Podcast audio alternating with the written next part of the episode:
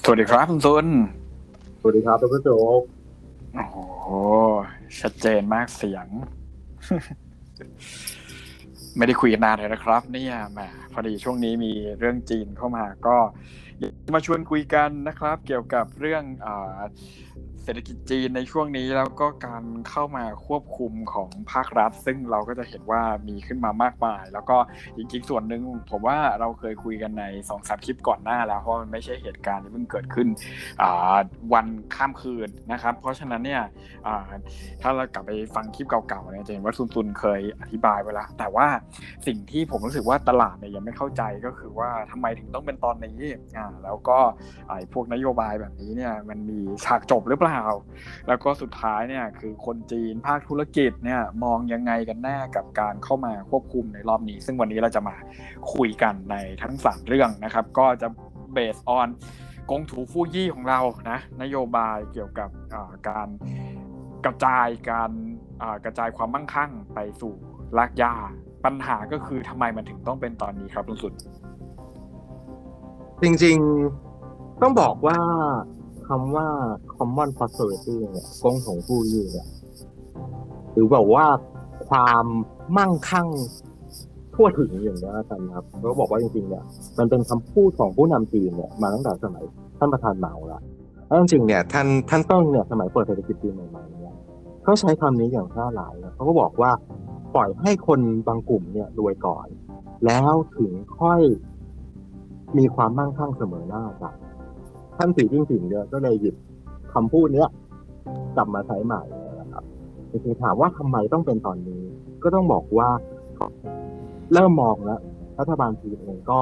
เริ่มรู้ตัวแล้วว่า การเติบโตทางเศรษฐกิจด้วยโมเดลแบบเดิมด้วยการโตจากการลงทุน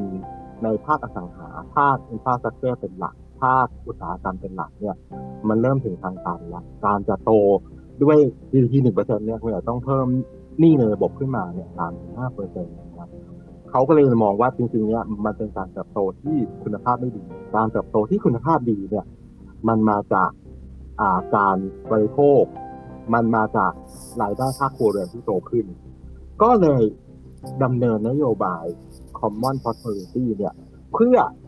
rebalance นะคนที่รวยมากๆ เนี่ย มาให้คนที่จนมากๆต้องบอกว่า อัตราความไม่เท่าเทียมกันของของเมืองจีนเนี่ยอยู่สักประมาณ Gini coefficient อยู่อยู่ที่ประมาณสักสี่หกสี่เจ็ดเนี่ยซึ่งจริงๆเนี่ยมันก็สูสีกับอเมริกา ถ้าจีนมองว่าจีนโฆษณากับทั่วโลกโฆษณากับประชาชนว่าตัวเองเป็นประเทศสังคมนิยมเนี่ยไอ Gini coefficient อย่างเงี้ยมันก็ยากที่จะยอมรับครับ มันก็เลยมีนโยบายเช่นนี้ออกมาในส่วนหนึ่งก็คือเพื่อ rebalance แหละว่าถ้าเกิดมองว่า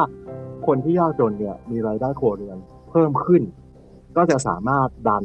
ภาคการบริโภคให้โตขึ้นได้ครับ อืม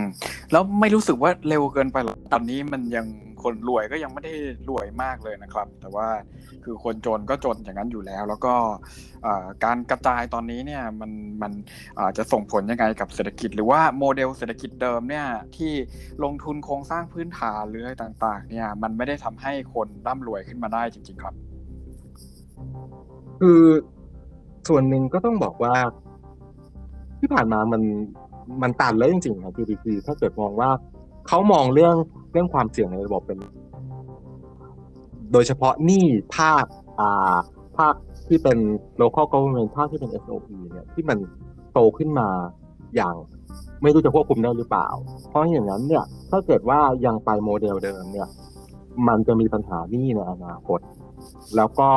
จะมีปัญหาว่า GDP เนี่ยดันยังไงก็ไม่ขึ้นหนี้ก็โตขึ้นเรื่อยๆมันก็เลยคิดว่าจะต้องมาทางนี้ครับแล้วจริงๆถามว่าคน support ไหมผมว่า โดยวิธีที่เขาเรียกว่านำเสนอเนี่ย มันก็โดนใจคนจีนเหมือนกันถ้าหาบอกตัวว่าอย่างสิตัวอย่างกรมสรรพากรเนี่ย ถ้าเกิดบอกว่า เดี๋ยวผมยกตัวอย่างในบท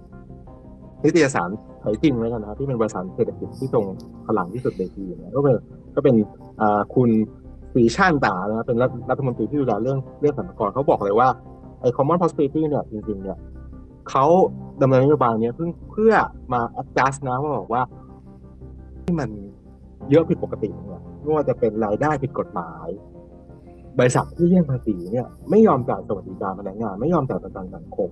หรือแบบบุคคลที่เลี่ยงภาษีเนี่ย เจ้าของธุรกิจที่เอาเงินบริษัทเนี่ยไปซื้อรถซื้อบ้านหรือแบบว่า ดาราที่ไม่ยอม report รายได้เนี่ยก็ต้องโดนเล่นงานเนี่ยนะครับโอ้โหอย่างนี้พูดเข้าอย่างนี้เข้ากับเศรษฐกิจไทยผู้กำกับใหญ่ใช่ไหมมีรายได้มาจากไหนวะนะครับใช่เออเงินเป็นร้อยสองร้อยสามร้อยล้านเนี่ยไม่ใครว่าก็จะเป็นเคสเดียวกับเมืองจีนที่ดาราหลายคนที่โดน เรื่องเรื่องภาษีเนี่ยไม่ว่าจะเป็นเครื่องสวงโดนปรับไปหกสิบเจ็ดสิบล้านเหรียญชาวเน็ตก็สะใจตอนเนี้ยเจ้าเวยดาราดังเนี่ยตอนนี้ก็โดนลบออกเจ้าไปเวยเนี่ยนะโดนลบออกไปจากโลกโซเชียลจีนเรียบร้อยแล้ว คุณจะไปเซิร์ชหนังเจ้าเวยเล่นหนังอะไร ดูหนังเจ้าเวยหายไปจากเว่ยปัวหมดแล้ว เพราะว่าในสุดในโลก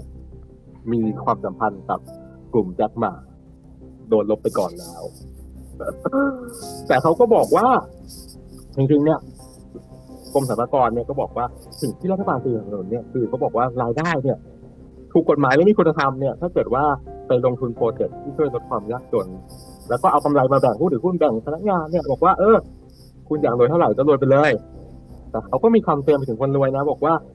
อันเนี้ยคือเรื่องเรื่องการแบ่งปันในสังคมเนี่ยแบ่งความความความมั่งคั่งทั่วหน้าเนี่ยเขามองว่า เป็นเรื่องของเชื้อสานะคือเศรษฐีบางคนเนี่ยรวยแต่ไม่ช่วยคนนะเอาเงินไปซื้อสโมสรฟุตบอลเอาเงินไปซื้อไร่วายในฝรั่งเศสเนี่ยคือเขามองว่ามันไม่ได้ประโยชน์กับคนจีนเนี่ยคือใครอยากมีอะไรพวกเนี้ยอะที่หรูๆหราเนี่ยก็มีไปได้แต่ว่าถ้าถ้าเป็นส่วนใหญ่เนี่ยต้องเอาไปลงทุนให้เกิดการสร้างงานในการพัฒนาเศรษฐกิจนะครับหลาย ๆ อย่างเนี่ยแท็บเล็ตเนี่ยเขามองว่า คือถ้าแท็บเล็ตกับกับบุคคลเนี่ย มันน่าจะกระทบต่อ ความสามารถในการแข่งขันแล้วกันถ้าบอกว่าเอ้ยคุณคุณไปขึ้นแท็บวิศวกรเก่งๆขึ้นแท็บผู้บริหารเก่งๆเนี่ยตอนนี้เขากำลังแข่งกับอเมริกาเนี่ยมองงั้นเนี่ย ไม่ไม่ขึ้นแท็บดีกว่า แต่ว่ามาในทางที่บอกว่า เออเขาอยากได้แบบนี้นะ ผมอยากได้แบบนี้นะภาคเอกชนเนี่ยก็ควรจะปรับตัวตามนะ แล้วก็มีเรียกว่ามีมีดาบนะว่าถ้าเกิดว่าคุณ ไม่ทำตามที่ที่ที่รัฐบาลอยากได้ก็อาจจะมีสิทธิ์โดนตรวจเรื่องเรื่องภาษีหรือเปล่าประมาณนี้ครับอืมก็เรียกว่าเป็นการบริหารจัดการในแบบของเอเชียที่ฝรั่งอาจจะไม่เข้าใจ อ่า เพราะฉะนั้นจริงๆแล้วครับผมขอสรุปที่ทุนตุนพูดเมื่อกี้ก่อนนะฮะก็คือว่าจริงๆถามว่าทำไมต้องเป็นตอนนี้เนี่ยเหตุผลแรก ๆ เลยจริง ๆ ก็คือการพัฒนาหรือว่าการ ขยายตัวของเศรษฐกิจนั่นเอง ซึ่งทุนตุนก็มองว่าคือ GDP มันก็ไม่ใช่เป็นตัวชี้วัดที่แย่หรอกอแต่ว่าถ้าเกิดเราวัดด้วย GDP เนี่ยสิ่งที่เราเห็นค่อนข้างชัดเจนในฝั่งของเศรษฐกิจก็คือว่าโมเดลในการเติบโตของจีนก่อนหน้านี้เนี่ยมันต้องโตด้วยหนี้มันต้องโตด้วยการสร้างโครงสร้างพื้นฐาน ซึ่งณปัจจุบันมันอาจจะเริ่มมีเรียกว่าติดแนวต้านแล้วล่ะ นะครับ เพราะฉะนั้นสิ่งที่จีนพยายามจะทำตอนนี้ก็คือ พยายามจะใช้ภาคเอกชนมาเป็นตัวดัน แล้วก็พยายามจะใช้การปรับสมดุลของทางเศรษฐกิจ โดยใช้ภาคเอกชนที่รายได้มั่งคั่ง หรือว่าคนรวยของทางฝั่งจีนเนี่ยขึ้นมาเป็นตัวดึงให้สุดท้ายแล้วคนที่ออยู่ในภาคลากหญ้า หรือว่าคนจนเนี่ยมันมีรายได้หรือว่ามันสามารถคอนซูมขึ้นมาได้สูงขึ้นก็คือพยายามจะเกลี่ยเงินตรงนี้ไป นะฮะแล้วก็วิธีการเกลี่ยแบบปกติอ่าไม่ว่าจะเป็นการขึ้นภาษีอ่าหรือว่าการอ่าการ ออกกฎมากมายต่างๆเนี่ยบางทีมันไม่ได้ตอบโจทย์ขนาดนั้น เพราะว่าสุดท้ายแล้วมันอาจจะไปกระทบพวกความสามารถในการขยายตัวของเศรษฐกิจ ไม่ว่าจะเป็นเรื่อง competitive อ่าหรือว่าการที่จะให้คนเนี่ยเข้ามาอยู่ในระบบงานมากขึ้น เพราะว่าถ้าเกิดเก็บภาษีเยอะขึ้นก็อาจจะลำบากถูกไหมเพราะฉะนั้นเขาก็เลยออกนโยบายในลักษณะที่กึ่งกึ่งๆไม่ได้ชัดเจนมาก แต่เป็นลักษณะนโยบายที่ทำให้ภาคเอกชนเนี่ยมันมีความความจำเป็นที่จะต้องอหันมาลงทุนทางด้าน ไม่ว่าจะเป็น CSR หรือว่า ESG มากขึ้น จะมาช่วยสังคมมากขึ้นเอง โดยที่รัฐไม่ต้องสั่ง ก็เหมือนบอกว่าถ้าเกิดใครไม่ทำเนี่ยในอนาคตก็อาจจะต้องถูกจัดการในรูปแบบที่คุณคาดไปถึงอะอย่างนั้นหรือเปล่าครับผมว่าจริงๆคือแทบจะไม่ได้ออกกฎหมายอะไรใหม่เลยนะเรื่องคือเรื่องการเรื่องภาษีเนี่ยคือมันเป็นกฎหมายเดิมอยู่แล้ว แต่ว่าเขาเลือกว่าจะ เอ็นบอสกับใครได้ครับวันนี้จริงๆคือภาคธุรกิจเนี่ยหลายๆคนเนี่ย ก็เริ่มรู้ตัวแล้วนะคือเขาบอกว่าไม่ว่าจะเป็นเทนเซนนะเขาบอกว่ากันเงินไว้ให้กับโปรเจกต์ CSR เรื่องความมั่งคั่งทั่วหน้าเนี่ย ลงไป15 billion Pinduoduo เนี่ยลงไป 1.5 billion บอกว่าจะเอาไว้พัฒนาด้านเกษตรกรรม ByteDance Meituan Xiaomi ก็มีกันเงินไว้ตรงนี้หมดแล้วครับภาคธุรกิจเองเนี่ยก็มีการปรับตัวเหมือนกันแต่ถ้าถามผมผมรู้สึกว่า จริงๆเนี่ยบางส่วนเนี่ยมันก็อาจจะมีประโยชน์กับการพัฒนาเศรษฐกิจจีนในระยะยาว ไม่ว่าจะเป็นเรื่องสิทธิแรงงานนะครับศาลกรุงปักกิ่งเนี่ยเขาเพิ่งประกาศว่าไอการทำงานแบบ 996 เนี่ยที่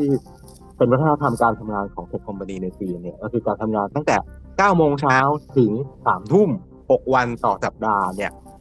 มันผิดกฎหมาย ถ้าเกิดว่าคุณจะใช้งานหนักขนาดนั้นเนี่ยคุณต้องจ่ายโอทีหรือการที่บอกว่า เอ๊ะไรเดอร์ที่ส่งอาหารในเมืองจีนเนี่ย คุณต้องมีสวัสดิการให้พวกเขา ผมก็คิดว่าก็เป็นวิธีการที่อาจจะเพิ่มรายได้ครัวเรือนได้ประมาณหนึ่ง เพราะงั้นเนี่ยถ้าบอกว่าเรื่อง consumption เนี่ย ผมก็คิดว่านโยบายเนี้ยมันมันมันผลักดันได้ประมาณหนึ่งครับ